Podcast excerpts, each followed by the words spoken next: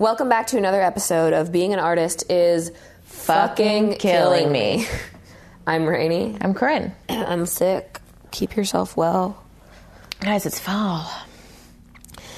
Guys, it's fall. I sound like this. I should probably sit up actually. Rainy probably has strep.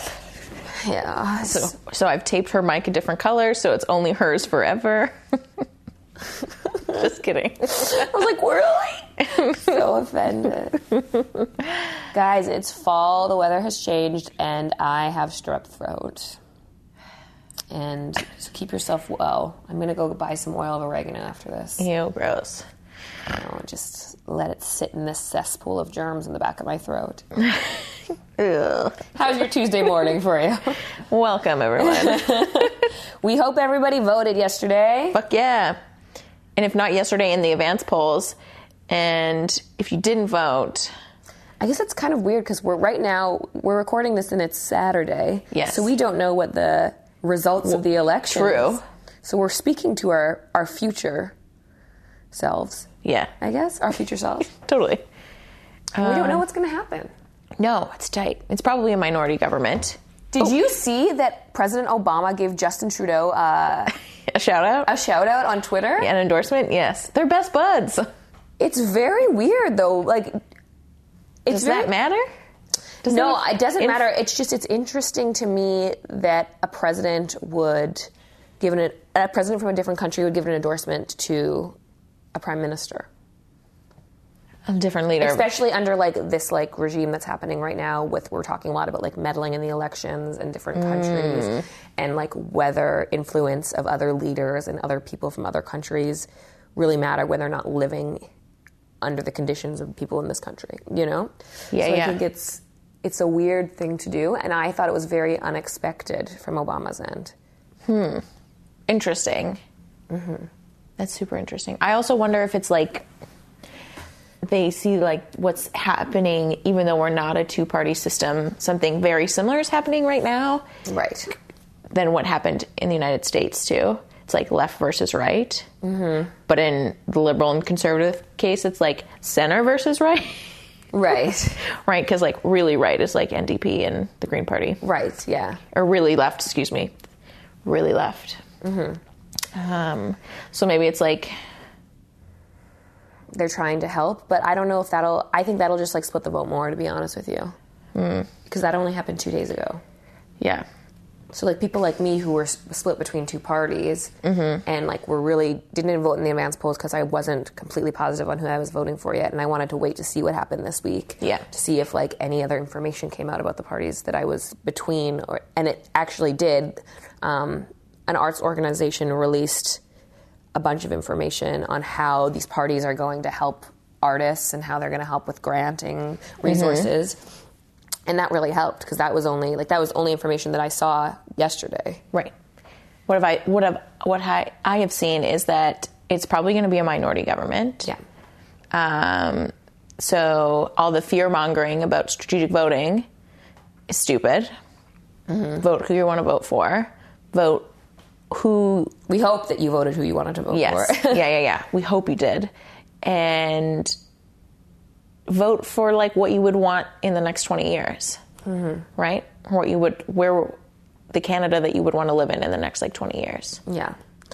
Exactly. So we hope that everybody's waking up today with a smile on their face or at least somewhat happy. Right. Um, I- mean, I'm going to straight up say it. I remember last year when Ford government got voted in, and we found out that night just within Ontario, and it was very upsetting. And I was very hungover and mad when I woke up the next morning because we just started drinking wild turkeys on the rocks when that happened out of fear and hatred. um, so yeah, I, I hope everybody isn't hungover, or is at least hungover for a good reason, or I hope people are okay with what happened and the results. Yeah. Um, the other thing we wanted to talk about, we've been seeing a little bit of debate going on about what it costs to take class in Toronto, Yeah. if it's worth it, if it's not worth it. How much is too much money? Yeah. And I feel like we had this conversation actually like a year ago with maybe a guest about how much is too much money for classes or how much is too little for like a business to run. Right. I don't know. I do think that we have to understand that businesses, like we talked about, businesses that are for profit do have to turn a profit. Yeah. and they do They have, have a to keep building the that they're lights on. renting. Yeah. So, you know, things like GMD, which is Great. an Great organization. moving dancers. It, but it's a not for profit. It's a not for profit. It runs out of um, a building that already exists, and it has arts funding. Yeah. And it's a great. It does does great. I really appreciate them and what yeah. they're doing. Their classes cost between nine and twelve dollars. Yeah, Yeah. and it only runs three days. Monday, Tuesday, Wednesday. That is going to be completely different than a building or establishment that runs week long, every single day, Mm-hmm. All day. all day, All styles. all styles, all types of movement, all types of dancers. Mm-hmm. There are there is going to be a price difference. Yeah. I think. And I also think that if they're a new studio or they've been around for two decades, that's also going to play into their pricing. Um, what I have enjoyed seeing is the teachers and the dancers that are starting to hold classes and workshops on their own.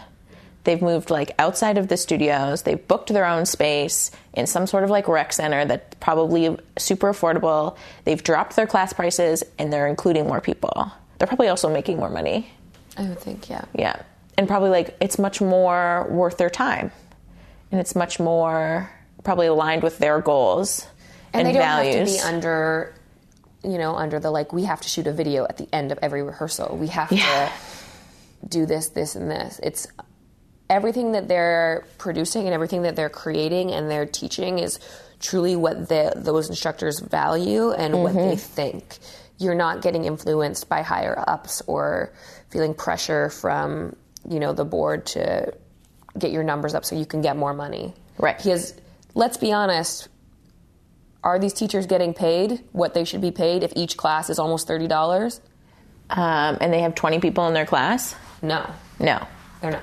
I had a friend tell me the other day that they had just renegotiated their contract, so they got a base fee, and then once they hit a certain amount, they got more money per head.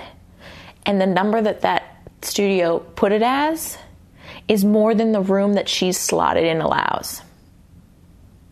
Like more bodies? Yeah, so the room only fits 12 people, but they're like, if you have 20 people in your class, we'll pay you more per head. Isn't that bananas? And they, but they won't allow anybody else in there because of the because regulations. A, yeah, because it's a small room. Isn't that crazy?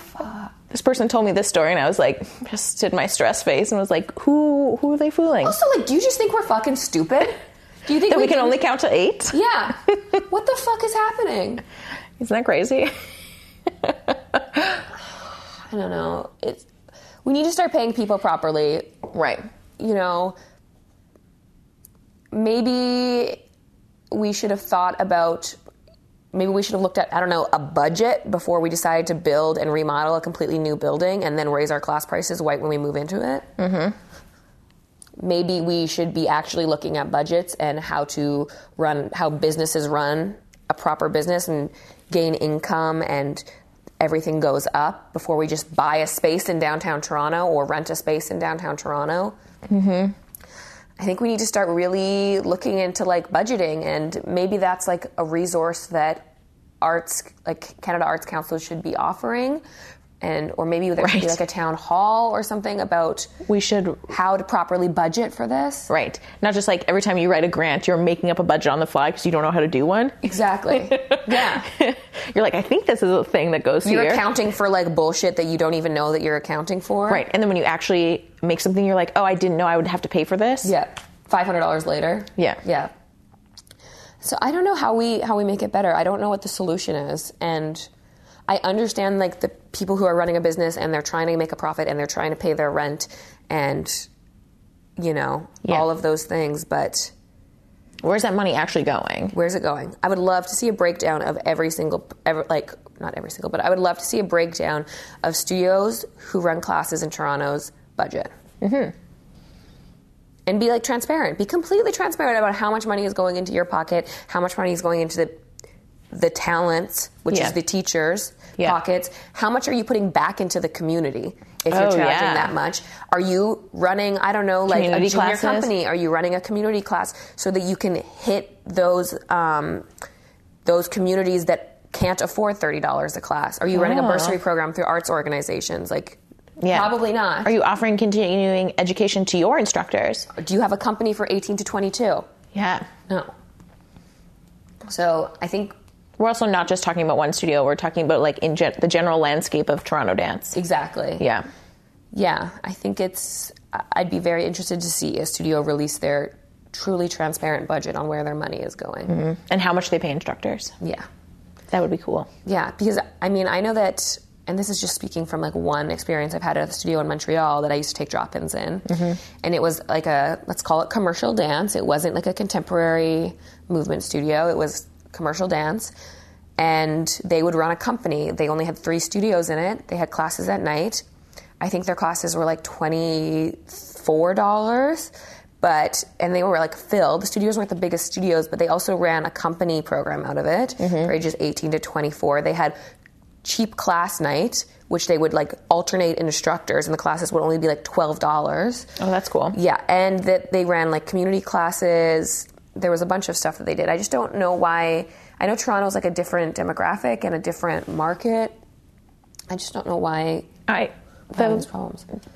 do you feel like the dance community in Montreal is a lot more centralized, maybe? And it's because Toronto feels very fragmented. In terms of like where lo- studio locations are, or what do you mean? and um, like where and types of styles. Like you'd go to urban dance, you go one place. Jazz dance, you go to another place. This, you go one. You know what I mean? No, I would say it's it's still quite fragmented in Montreal. Although a, a lot of the studios are in the same area, I will say. But The community is also smaller. Question mark. I don't know. I geography. Okay. um, like, but there's less dancers in Montreal, so the like. Yeah. Uh, I don't know. Oh, I actually don't know. I would say that M- Montreal and Toronto probably have similar amounts of dancers. I feel like a lot of people have moved to Toronto recent or moved to Montreal recently. it's true. Yeah. So I don't know. Maybe I don't know. Maybe that's a good question to ask everybody. Do we think that the Montreal dance community is bigger or smaller than the Toronto one? And do we think that more dancers are moving to Montreal and why? Mm-hmm. So yeah. for everyone that doesn't know, we put out a call for a junior producer for the podcast. Um, Corinne and I both have very crazy schedules, and we decided it was time to bring in another pal Yep. To hire someone. to hire someone. So we put out a call, and after three weeks of applications and interviews, we finally found. Well, we finally were able to choose one of the great, great people that applied. Yeah. The lovely Devin. The lovely Devin. So she is going to start being with us. Yeah. And we're very excited. We just need somebody to do scheduling and to help with, you know, we want to make sure that the podcast is curated in a way that Isn't just our liking. exactly just isn't our liking. There's people from all over, voices from all over. Everyone has different stories. And we thought the best way to do that was bring in someone who had a different opinion or different view. Mm-hmm. And we think Devin is going to be great at that.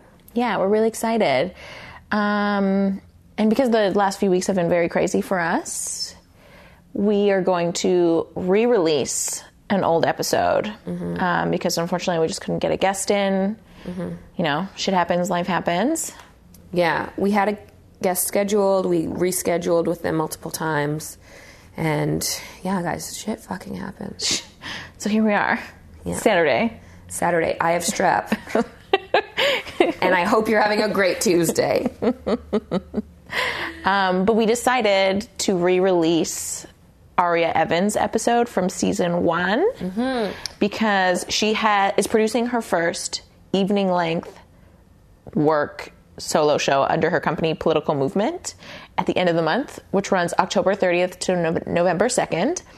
It is called In the Abyss. It's the world premiere, and it's at the Citadel. Yeah, and if um, you remember Sarita, who was the end of last season, she is in the show. Yes. Um, there's other great dancers. Um, we loved having Sarita and Aria on the podcast, and go buy your tickets because everything at the Citadel has been selling out. Whoever is, you know, doing their bookings and, you know, Curating. curating what goes there, well done. Clearly, they're offering a good price for producers and choreographers and shows. And they want to go in there. Yeah, and if you've never been there, it's a nice, cute little cute. It's a nice black box space. It's a gorgeous size. It offers a lot of things for any sort of work. Also, if you saw Amara's playlist last year, you know that it can be transformed into like a Oh, round yeah. setting. It's it's easily it's You can do a lot of things with it. yeah. Totally. So yes, we're very excited. Please listen to Aria's episode. Please go buy tickets to her show. Let us know what you think about all this chit chat about the elections and about arts funding and also about studios and pricing. Yeah. Here we go. In retrospect, I think I would have preferred to do my master's than my bachelor of fine arts there. But Right. there were things that I also gained that I wouldn't have been able to get if I hadn't been there. Like film was something that I found because of that degree, which Right. I am so grateful for having that in my life now. But yeah, there were problems. Were you are you from Toronto originally? No, I grew up um, on the west coast, Vancouver Island, Right. Victoria, BC. Um, So you must have felt really at home in the mountains.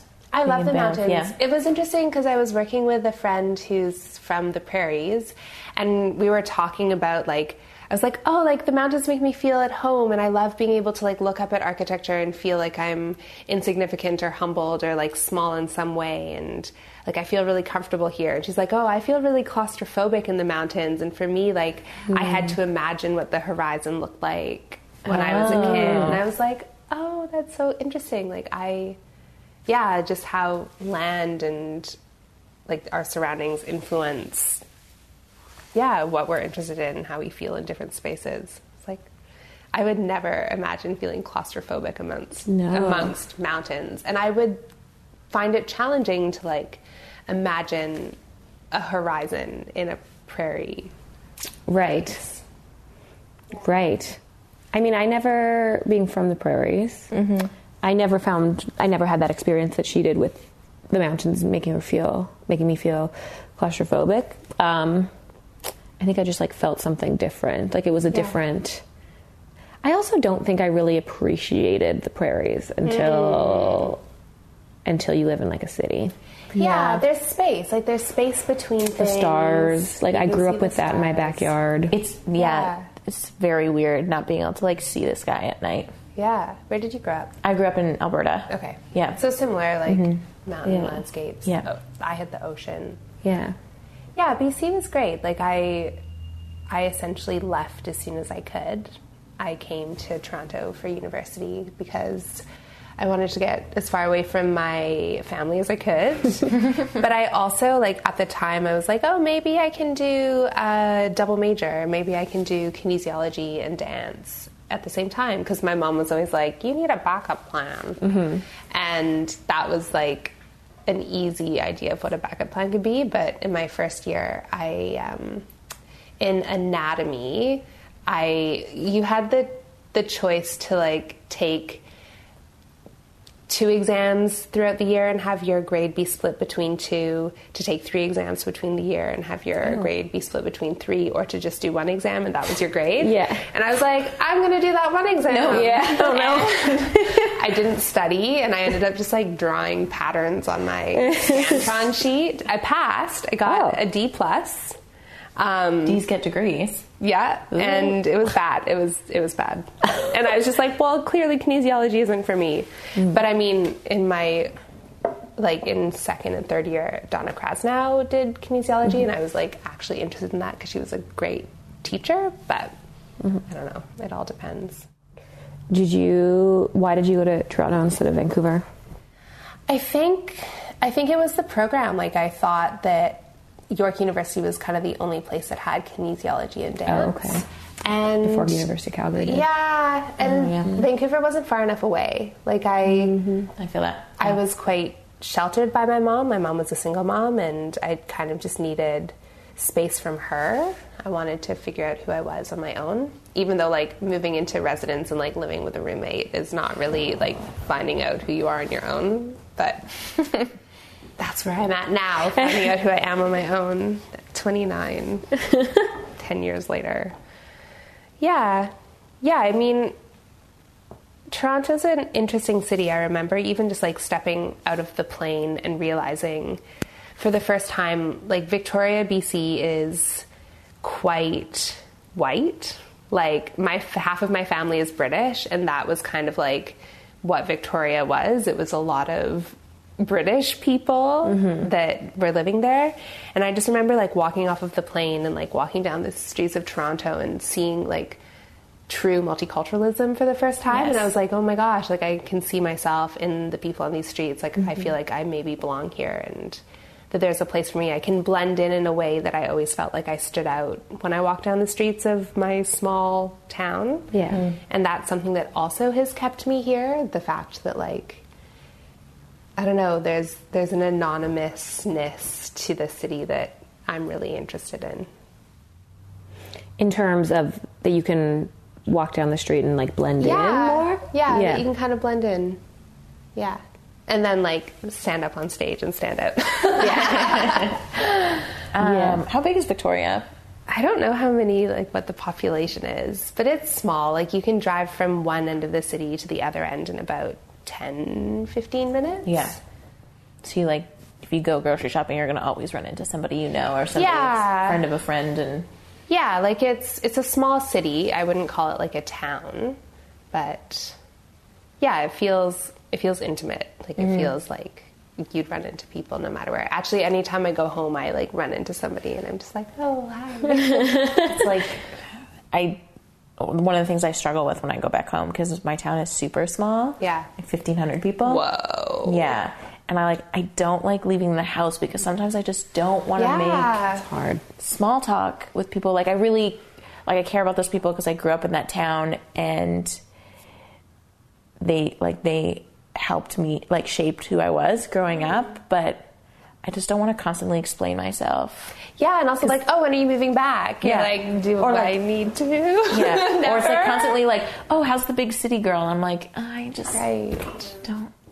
Also, you don't have time to see everybody that you feel the pressures to see. Yeah, And, like, and still feel relaxed and see my Yeah. family. Because like I'll go home and I'll walk into like out for restaurant with my family, and then I'll get messages from people and be Yeah. like, "Oh, I hear you're in town."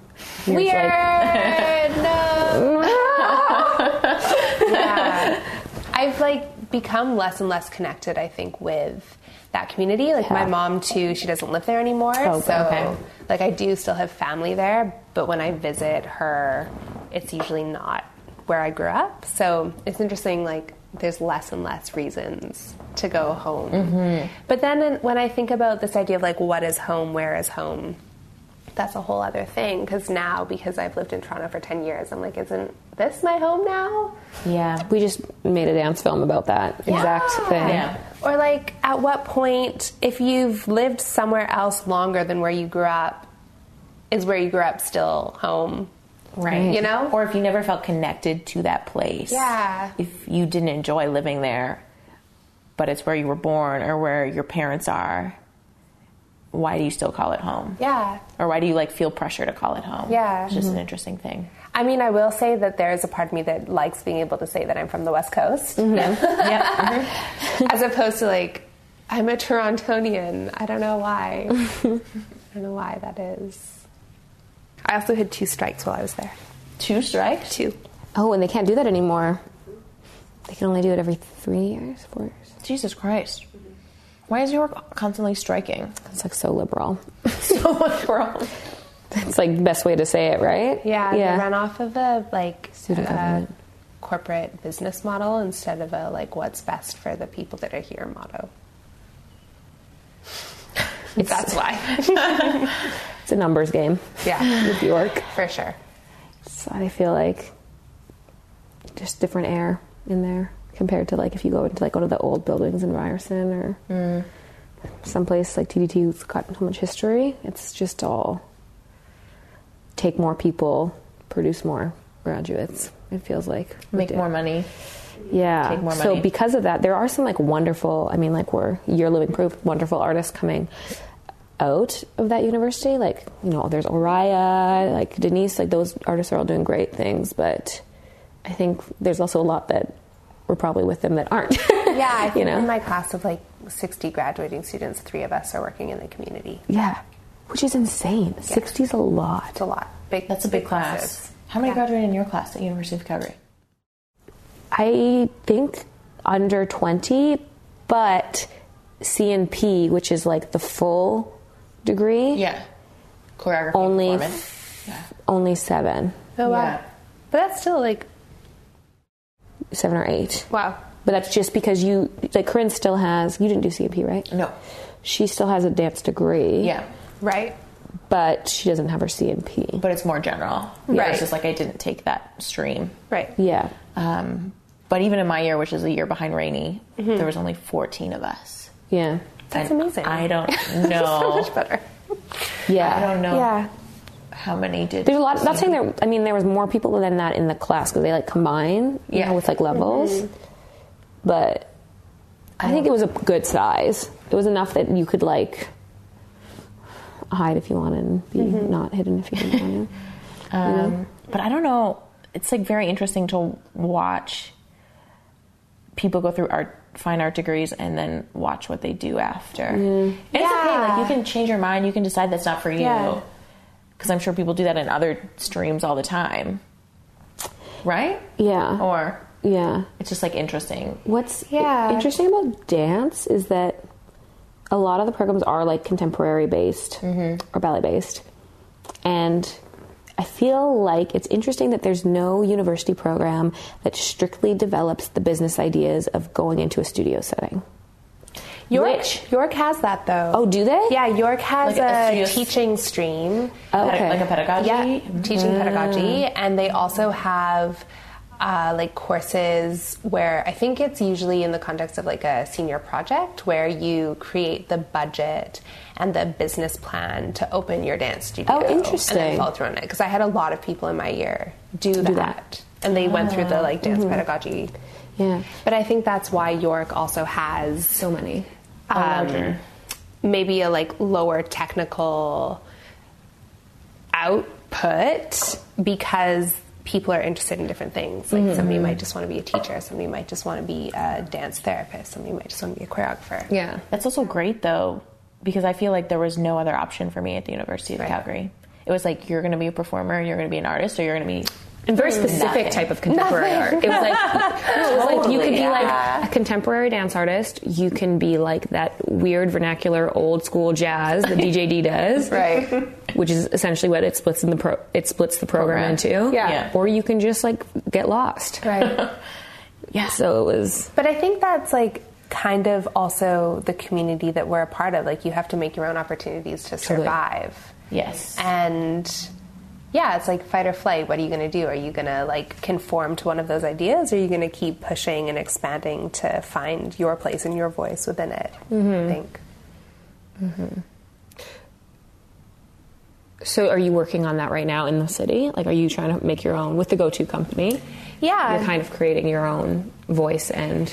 Yeah, I mean, I started creating work when I was really young. I was like 11 and I would like enter things in competitions because I thought it was cool. But mainly, I didn't like the stories that people were asking me to tell and I didn't relate to the kinds of like experiences that I was being given to interpret. So from like the age of 11, I was like, I'm going to make my own dances and I'm going to tell my own stories. But that's been something that's kind of followed me through into now my like young adult life is this idea that I want to create a space for voices that are underrepresented in our dance form. And for me, that includes like people with different cultural backgrounds and people that like have different experiences of the world. And where can I bring those voices to a platform and onto stages so that yeah, everyone feels like they have a place and they have a voice in the in the community.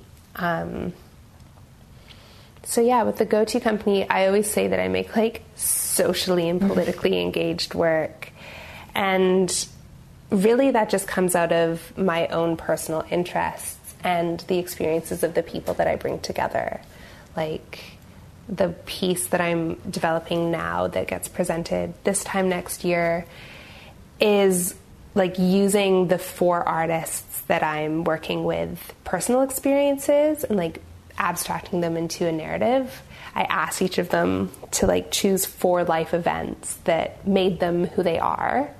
And from like zero to seven, seven to 14, 14 to 22, 22 and older.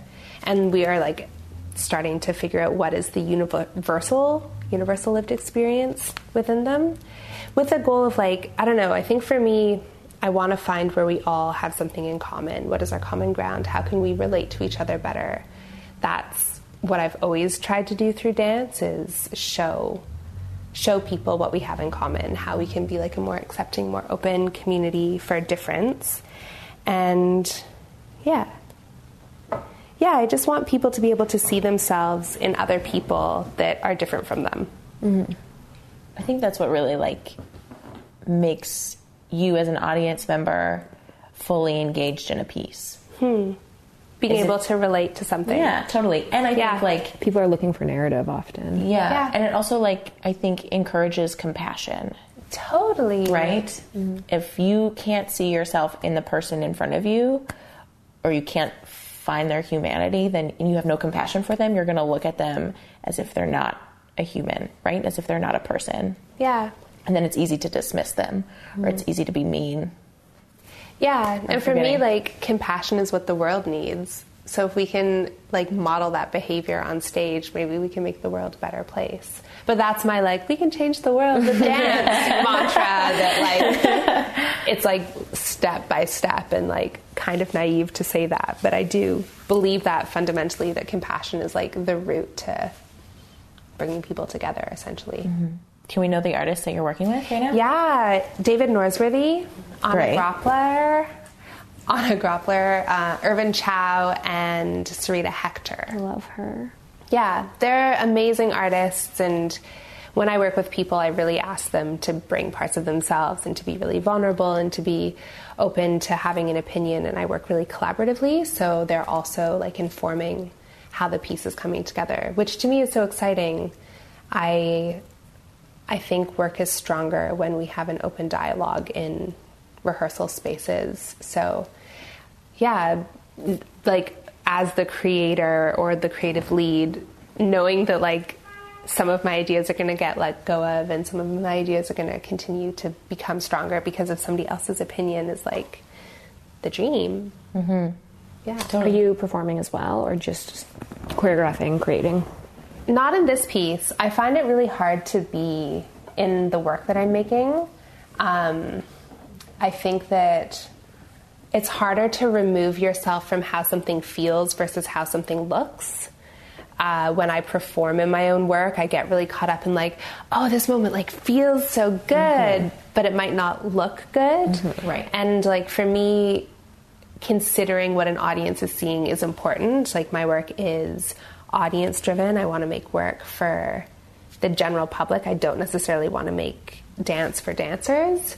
So like finding finding sort of the aesthetic or what the dance is saying by how it looks is important and i find yeah it's it's hard to remove yourself and to not get attached to certain things when you're inside it so having like the outside kind of view i'm like great like you can kind of i don't know mm-hmm. You can edit. through edit yeah. things Yeah, totally. yeah, I have like performed in one one of my works, but I brought people into the process to help me make the movement, mm-hmm. which was like so good because then I didn't just like lie on the floor and cry for every rehearsal because that's how I feel. Trying to create like solo work. You do is- solos.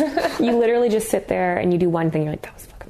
So dumb. And then you're like, oh, like I'll film this. I'll film this and I'll rewatch it and like I'll remount it. And then you like watch yourself and you're like, everything is awful. I hated it. So much self doubt when you Oh, do it for you yourself. You have to confront all of your like inner demons. I was working on a piece for actually um, a class with Natasha and Nice. Patricia, and I had to use a prop. And for it, I was like, I was really interested in this idea of like the body parts, not like similar to Mateo's idea, not seeing like the face, but also not seeing certain parts of the body and just seeing like really isolating certain parts of it. Yeah. So like an elbow or Yeah. like an arm or a leg.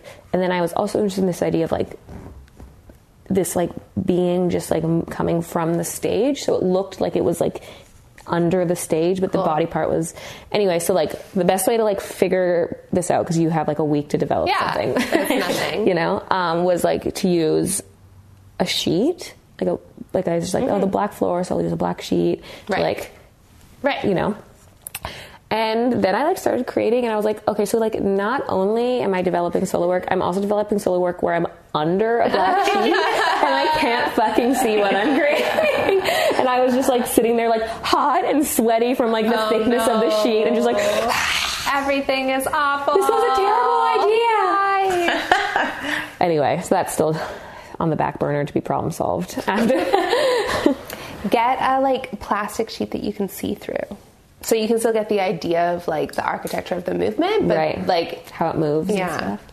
That's smart. maybe Yeah. one of those like plastic, the kind of like Like the painting cover? yeah, exactly. Yeah. Yeah. Yeah. Yeah, that's a good idea. Even then, though, like I was like, oh yeah, I'll get like black sheet, black stage. Yeah. And then I walk into the rehearsal space, and the s- floor is white.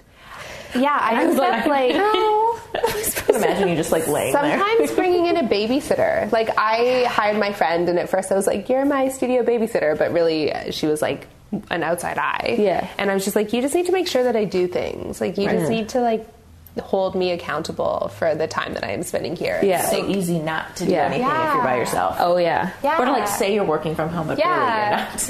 Yeah. You always know it's bad when like your friends have said that they're going into the studio and you see like 10 social media posts. Yeah. And you're like, I think that you're not working. I think Yeah. that you've opened Facebook and I'm guilty of that too. I do that. Just there's just like so much self doubt, and like starting is hard. Yeah. Yeah. Starting something Starting and then developing the movement, and then it's just like not what you first think it's gonna be like. It's like such a rock in a hard place moment. Yeah, there's that like cycle meme of like you start off with the idea and you really like it and then you start to doubt it and then you're like this is the worst thing I've ever made Yeah. and you're like oh my god I should quit my job why am I doing this and then it's like oh maybe This this, is is, amazing. okay and then it's like oh my god I figured it out it's I like where Picasso. are you in that you're like I am here yeah.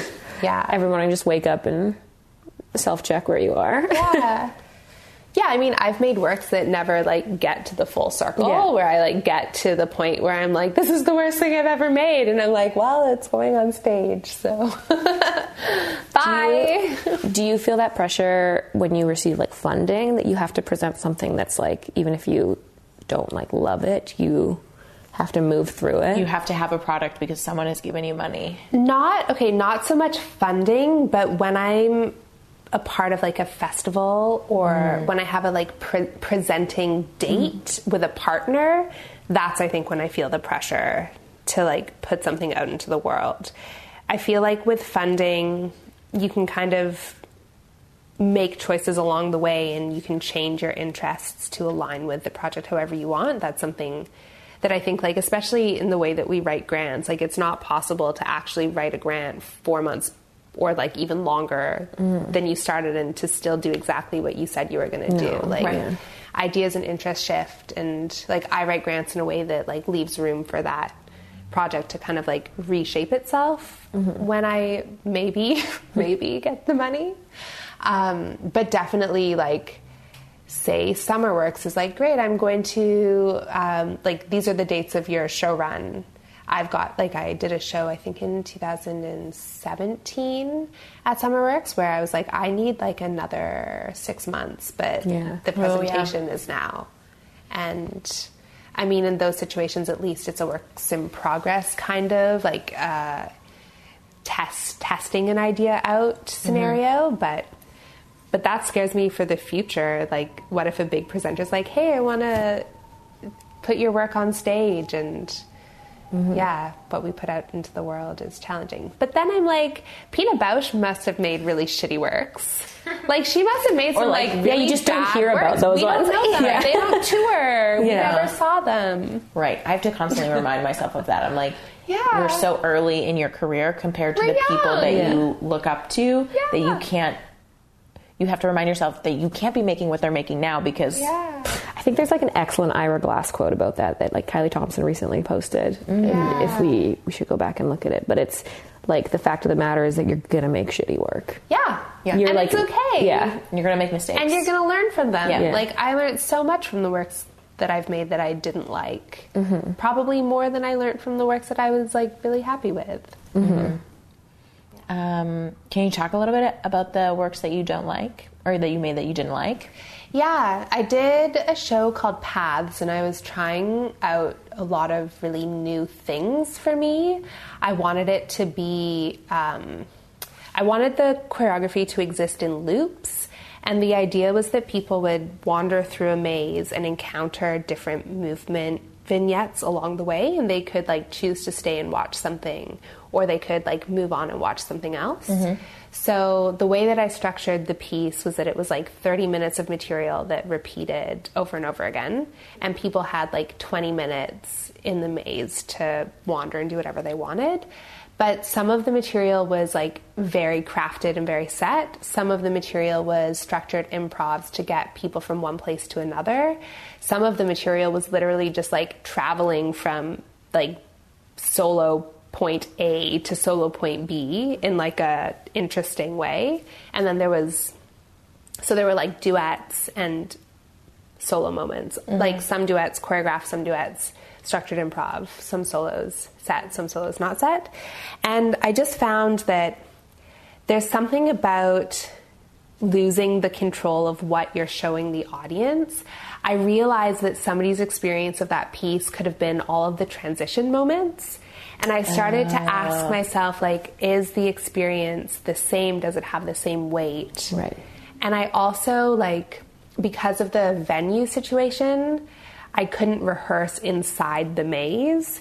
Where was it, can I ask? It was at uh, Artscape Young Place Oh, in yeah. one of their flex studios.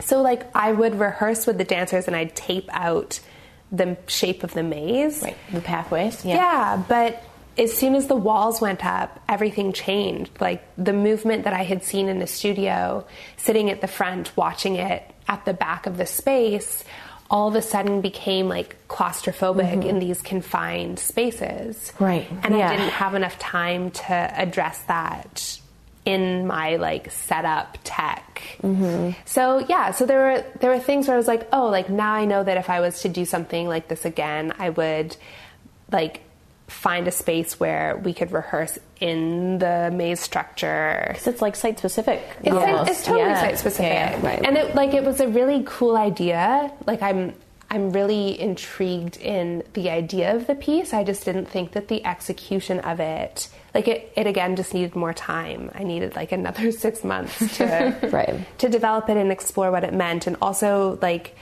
to see what it meant to have movement be really intimate and like some movement when you get really close up to it all becomes flaily because that's all you can see mm-hmm. whereas i'd like crafted these like beautiful architectural moments and these like tender touches but when you're so close to it you can't Yeah. see it because i don't know Perspective. yeah Yeah. Yeah. yeah Have you seen Sleep No More? I haven't. Yeah. But everyone's like, you need to go to New York and go see it. And I'm like, Yeah. yes, I need to go see it. Yes. So I'm very lucky because I've had the privilege of seeing that show 20 zillion times. Wow. My sister's in it. Amazing. So the first time I saw it, I like only Yeah. saw the transitions. Mm. And it wasn't until Ginger like told me where to be at certain times or like they would just like take me. Yeah.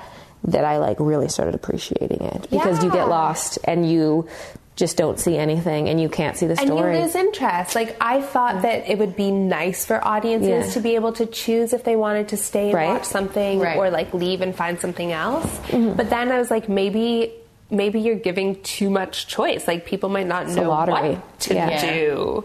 And it's like, how do you prepare audiences to see that kind of work? That was another question that I asked myself because I had this like big long list of things that I told audiences to make them feel safe. Yeah. But I didn't give them any directions on how to like engage with the performance. right. And I was like, mm. maybe. Did you want them to engage with the you need. performance in the sense that besides watching or what other Like the performers did ask them to do things. Okay. Like there was participation. Mm-hmm. It was all like consensual. You had to ask, and then an audience would either like take or say yes or no. Um, I also like I had flashlights where if a person was feeling uncomfortable, they could put a the flashlight on the floor, and the performers would move away from them. Like it was very clear what like who had control and also the performers like we had the conversation around um, if a stranger comes into the space and starts touching you like what do you do like Move them. yeah exactly or i told i basically told the audience members like you can't touch a performer unless they like offer to engage with you and then you can reciprocate or you can say no And did you have security at all? we had me wandering through the maze, um, like there in case anything happened, and we also had like the the they. I basically said if you're in a moment of stress. Shine your flashlight on the ceiling, and I will come find you and like remove you from the space. Mm-hmm. So like security in a way, but it was also like a small room. It was probably like the size of this mm-hmm. area, so it wasn't Big. it, yeah, I mean, in my dream, that maze would have been huge. Yeah. Like, Right. giant. But again, funding, renting spaces, Yeah. Money, time. Yeah. right. That was kind of what was available. Did anything happen where you had to like help? No, nothing bad happened. Um, we SummerWorks that year had made it so that every show had to be wheelchair accessible. So we made the maze wheelchair accessible, and it had to be like everything had to be three, like all of the passageways had to be three feet wide for a wheelchair to pass through. And we had one person come through in a mobility device and I like my heart stopped and I was like, "Oh, I had tested the maze out in a wheelchair before the performance to make sure that like everything Yeah. was good. But there were yeah, there were things that I also learned about that, like backing up in the maze is Mm-hmm. hard because there were dead ends. So like you get to a dead end and there isn't actually enough room To turn around. turn around, so you have to like back up.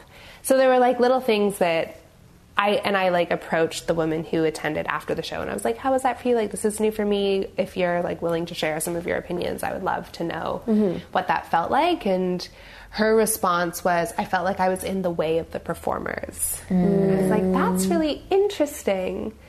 But I also got that response from people that like weren't in mobility devices. And like, Right. "Oh, I felt like I was in people's way, and I was like, "Huh, like that's interesting." It's also so Canadian. Yeah.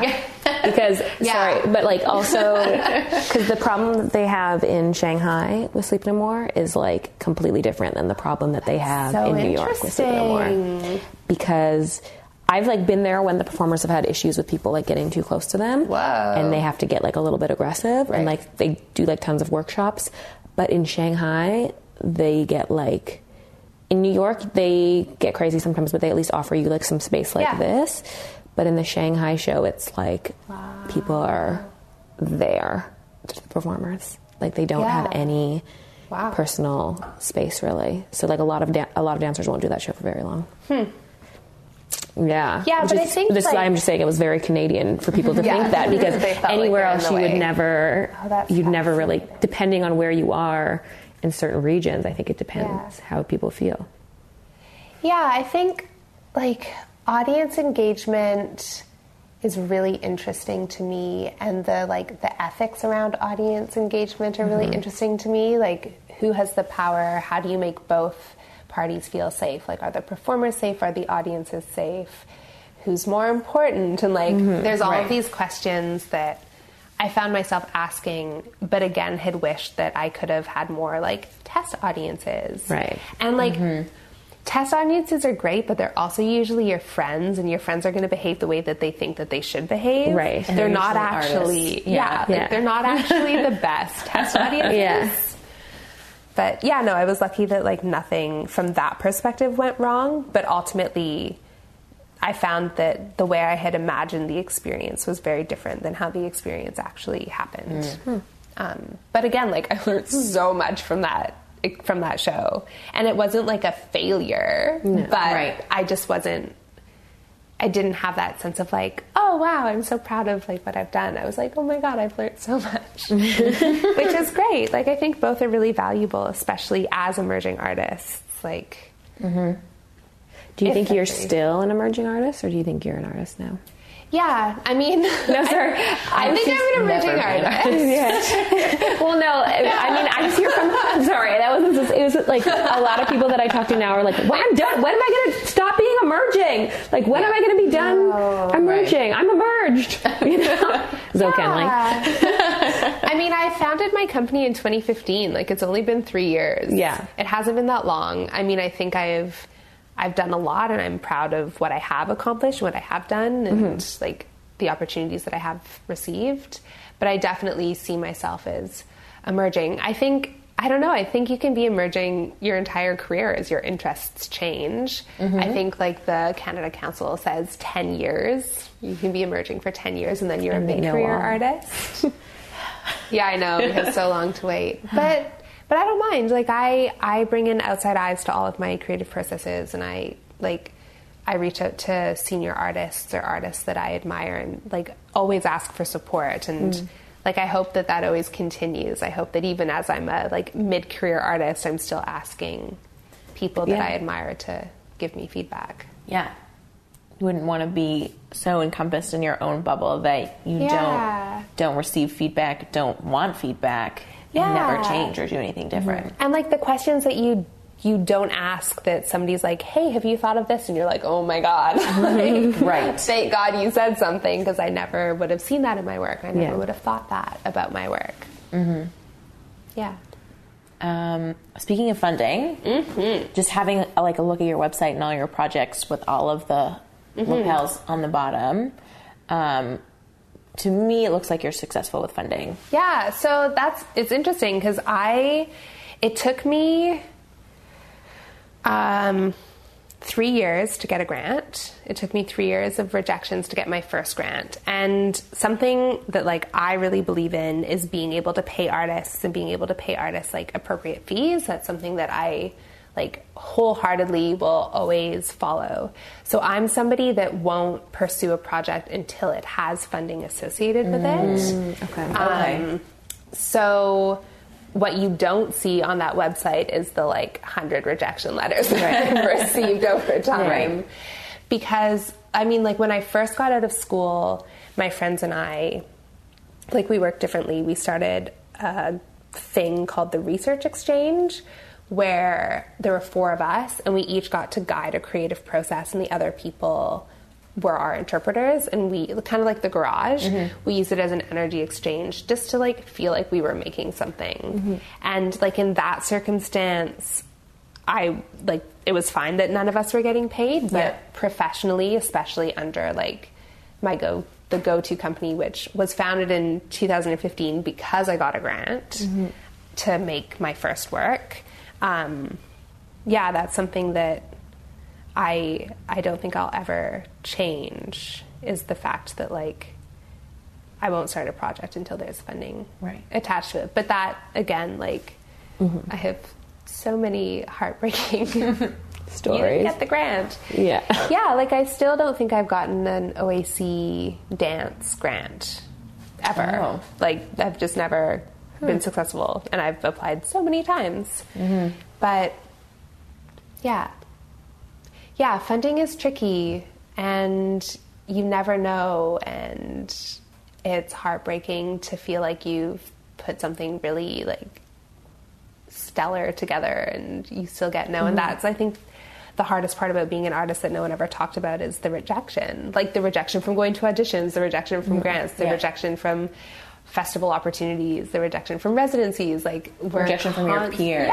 yeah, rejection from your peers like Yeah. you just you hear no so often and that's not to say like yes i i have received grants and i think that that's like i'm so grateful Yeah. to be able to pay people and to be able to bring people together and i also take on like i take that as a responsibility too to like create really great working environments to like collaborate with people that also have the same values as I do, and to mm-hmm. continue to perpetuate this idea that like we need to pay ourselves. Mm-hmm. Um, mm-hmm. I mean, I think I probably pay myself the least out of everyone still to make Yeah. a project feasible and a project happen, but that's Which you think would be such an obvious thing as someone who feels that they need to pay artists, but it's not.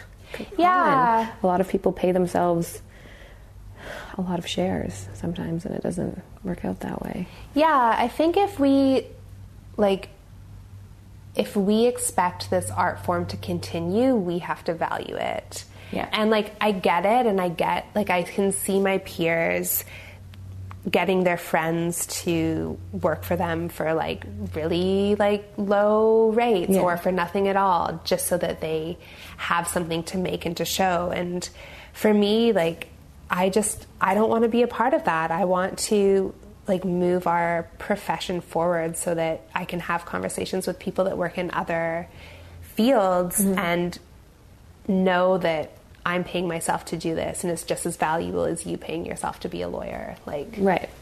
that's so important and integral. But it also like it slows me down a little bit. I also like I don't make group works because group works aren't necessarily like they're Feasible? not affordable. Yeah. feasible. They're not feasible. Yeah. And I mean, Totally. I'm lucky because I love intimate work and I love like duets and trios and mm-hmm. quartets and like solos. But, but yeah, I'm also like I also know that I'm potentially holding myself back from other possibilities because I'm paying people CADA rates. Right. Right. Yeah, Which is, if anybody's curious on what those are, they're on the website. they're on the website. You can look. Pay your artists. Um, do you feel, have you noticed the funding change in the last few years?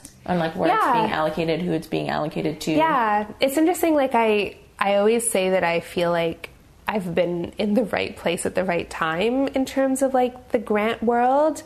There's been a shift on like bringing new voices, bringing diverse voices to the forefront because we're having a national conversation around like privilege and mm-hmm. power and like power mm-hmm. structures and the arts specifically like who's who's had access and who hasn't had access.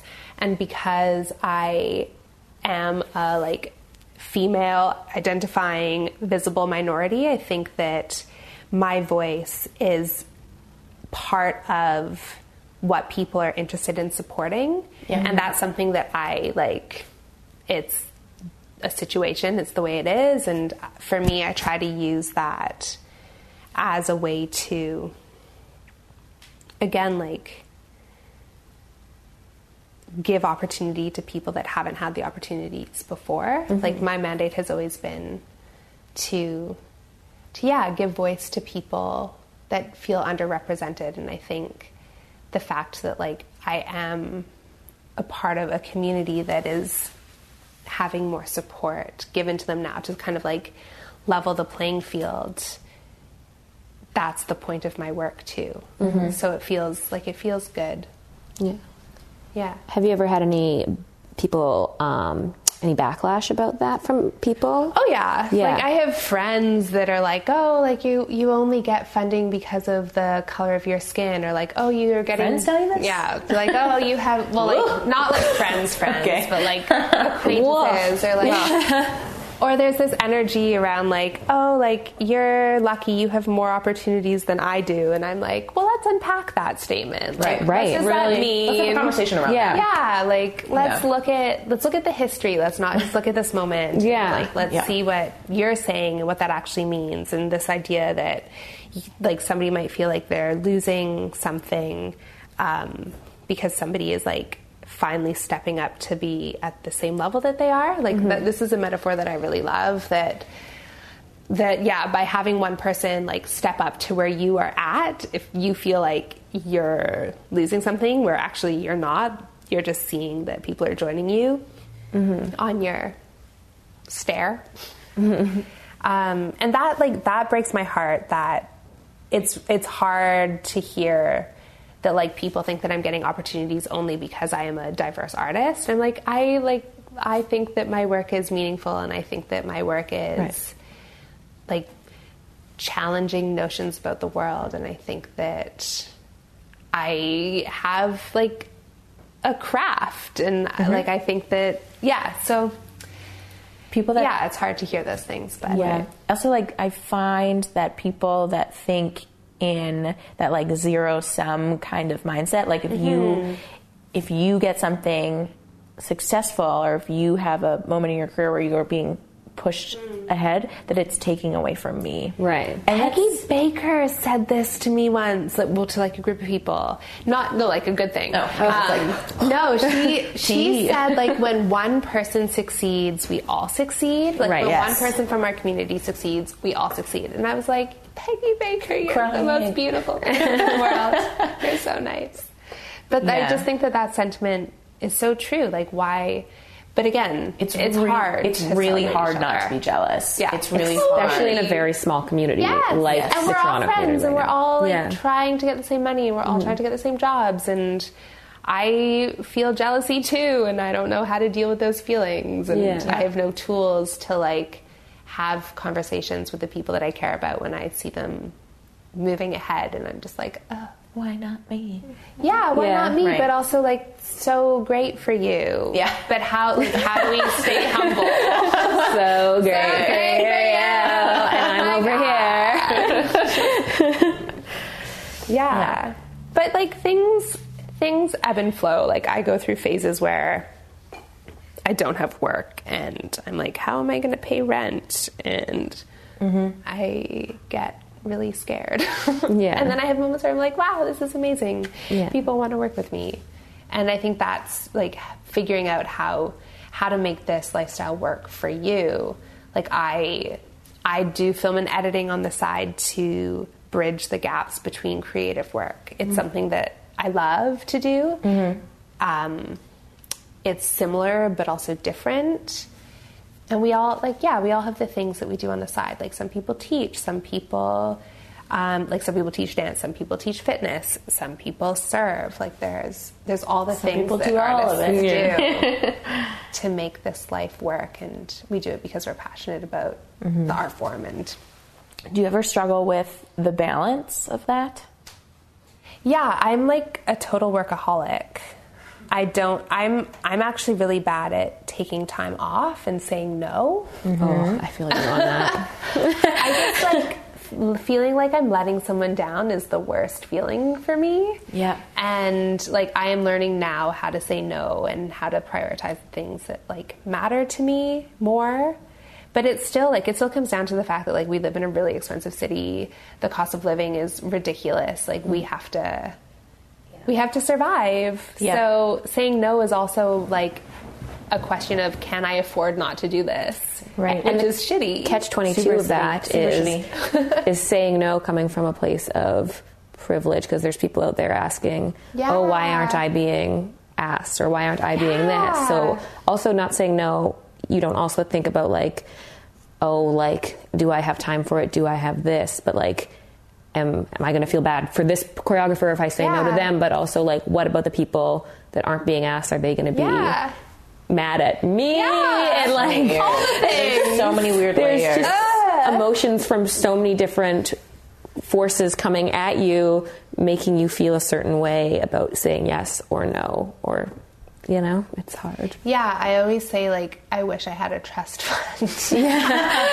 like it would God, just yes. be so nice to not have to worry about all that and actually say yes to the things that you really want to do. Yeah. And that's something that like is my life goal right now is to just say yes to the things that I really want to do and to to not to not let what I think other people are going to think affect my judgment. But it's like it's hard. It's a work in progress. I fail all the time. Like a while ago, I was like, I'm going to make sure that I have two days off a week, and like. Here I am working like two weeks and there's no days off. And I was like, Aria, like you said to yourself you weren't going to do this. Why is your schedule full again? Like, Yeah. oh, right. how do you deal with that from uh, your partner's perspective I actually recently left my partner. oh sorry No, it's okay. We were together for eight years, and I, I chose to end the relationship.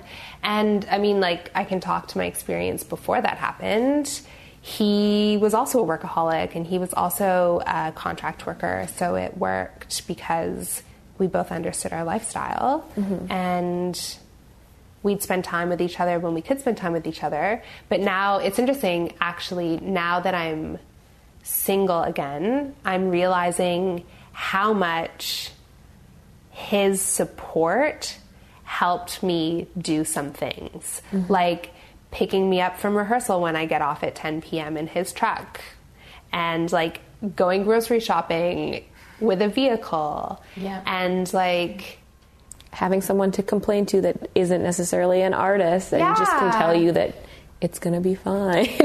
yeah, like the Yep. the support of a partner through all of that was really special and it helped and I'm like realizing now yeah how much how much I've relied on that in the past 8 years and now being like on my own again for the first time I'm like okay like Right. I have to readjust a little bit. Like things are going to be a little bit different. Mm-hmm. And like that's okay but now things everything takes a little bit longer because it's just me. And i'm at the beginning of figuring out what that means in terms of like giving myself time off. Mm-hmm. Because now my days off i'm like oh my god i need to go grocery shopping. And laundry, grocery shopping. oh my god laundry. Yeah. Yeah little things but but we can do it. I think it's it's again just finding finding what works for you. Like for me, even I'm at like I'm bad at taking time off. Even when I have a day off, I'm like, oh, but emails. I'm like, oh, but like admin. And I'm like, Social maybe media. you just need to like actually take a day off. Yeah. But we're not taught to do that, and our community doesn't um, support that really. Like, no, it does No. not. yeah, That, Toronto like- is. I'm finding this Toronto very challenging for. Yeah, like you said, not allowing people to take time off. And like you're supposed to be accessible all the time. Like I've turned my phone off for like an hour. I'm going to turn it on and I'm probably going to have like 10 text messages with like people that want something from me and mm. like five emails with like more things that people want from me and like a schedule to mm-hmm. respond to. And I'm just mm-hmm. like we're and in if I wasn't sitting here this hour I would be going through all of those things. But that's constant. That's like from I don't know 9 a.m. till 11 p.m. Mm-hmm. every single day But it's also like the idea of like preaching every, all of that on social media that I find is really hard. Like Yeah. people constantly with social media, Yeah. you know, showing people how hard they need to they're working because they feel Yeah. that they need to show people. yeah. Yeah. For me, like social media has become a business tool. Like my Instagram account is a trying to get people to understand that like my company is doing things. Yeah. like B if I have a show, like find out about it and come. But then it starts to become really impersonal because all I'm posting is about my creative work and that's not the only thing that I am. Like Right. Mm-hmm. I am also I have other interests and I have like other people in my life, but but yeah, like social media as an artist start starts to feel like it's literally just a business tool and I'm just like, "Oh, it's so ingenuine." yeah. Or it's like a constant like humble brag. Yeah, like, "Oh, look at me."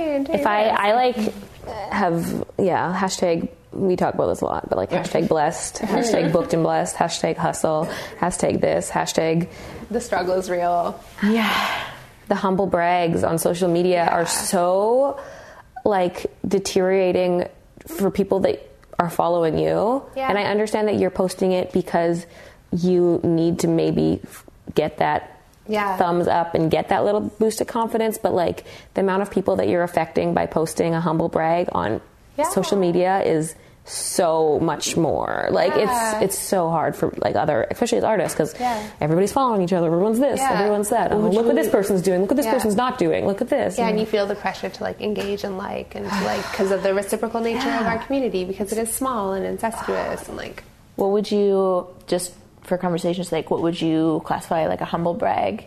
If someone's like reposting work or reposting, so not like work like like i said i think like advertisement behind your own work is mm-hmm. that's people need to be aware. That's different. But i think like in terms of people going like oh you know talking about like facts that i guess you mm-hmm. know facebook facts. Mm-hmm. So like ha ha this funny thing happened to me blah blah blah blah that. But like this funny thing happened to me where i almost booked an audition and i became this person and then i Right. booked this. Right. Ha ha ha ha like is it ha ha ha ha or did you just You're just try trying and to say like I got this awesome opportunity. Yeah. Right. But in a yeah, in the backhanded way, like I would love to see somebody post like I just went to an audition and I got the role. Like this is incredible. Yeah. Like that, I'm like, oh my god, I want to support you. But when Yeah. it's like, oh, like it's the yeah, it's the way like, it's "Eh." worded and it's the way that people go about Yeah. it i think because you also want people to be proud of what they're Yeah. doing and want to share it, right? That's fine. Yeah, Yeah. yeah. But it's Like sometimes the tone. I think Sure. the tone, yeah. And I think like I try to be very aware of what I post in terms of like my stories because I feel like that's the a lot of people that like get where it gets misconstrued often. Um, more in this past year about like posting like things I'm doing or something like that. Yeah. Um, I just think that it's sometimes it's very very hard, especially if you're mm-hmm. not necessarily working right now as an artist and you go on and see people doing that. You're like, flush the toilet. That's yeah, where I am. media is weird. It's hard. It adds Yeah. pressure. It adds expectation. Yeah. It uh-huh. shows you what you think you should be doing, even if you aren't doing it. And then it also shows this like fake fakeness where you're like, no, you didn't just wake up looking like that. Or like I know that filter. I use that filter all the time. Yeah. I also love that. It, by the way, Instagram has it shows that you're using a filter now. It used to Oh, not. really? Yeah. Yeah, oh, it's Oh, like great. Do you want? It's like a little. I think it's an advertisement because it'll be like made with X filter. Try it here. So you click on it and like takes Oh, But like sneaky. now, everybody, So you if they're posting, Yeah. Oh, that's funny. You know. I had know. no idea. That's great. Instagram's being a shady bitch. um, Aria, on that note, Mm-hmm. is there anything you want to promote right now? You have a show coming up this time next year. You said. Yeah, In the Abyss is my first full length piece, which is really exciting. And it's looking at um, the scientific fact and beautiful metaphor that we are all made of stardust. And yeah, just trying to like find what is the what is the thing that we all have in common and how can we all relate to one another. Which is kind of a departure from the work that I've made in the past. I've focused a lot on like the heavy, dirty, gritty, raw subject matter, and this is the first piece where I'm starting to embrace the idea of hope and optimism and like getting us to a place where we can move forward from the darkness. And that's really exciting to me.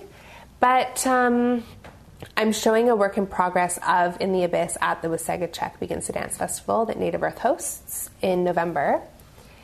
Um, otherwise, no, like I, yeah, I'm not producing anything this year, which feels really, really good. And I'm a part of other people's projects, which is something that in the past hasn't been as much a part of my creative life. And I'm, yeah, I'm just starting now to interpret for other people and find out like what my role is giving to someone else's creative process and that's also really exciting Great. Is being an artist fucking killing you? being an artist is killing me not really though i'm still here i don't know i think like we um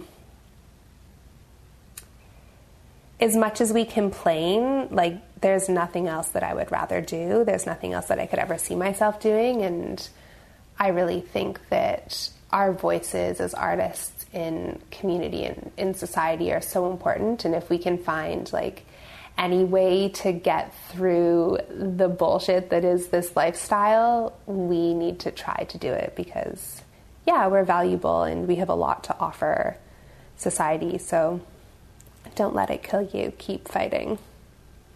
Hmm. Great. Thanks so That much. was so nice. Thank you for coming. Go follow us on Instagram. Go follow Aria on Instagram at the Go To Company. Yeah. Mm-hmm. Also, do you have a Facebook page, Aria? Yeah, it's just the go to company. Yeah. You can find more information on my website as well, gotocompany.org. Great. Mm-hmm. Amazing. Thank you guys so much for listening. Thanks for listening, everyone.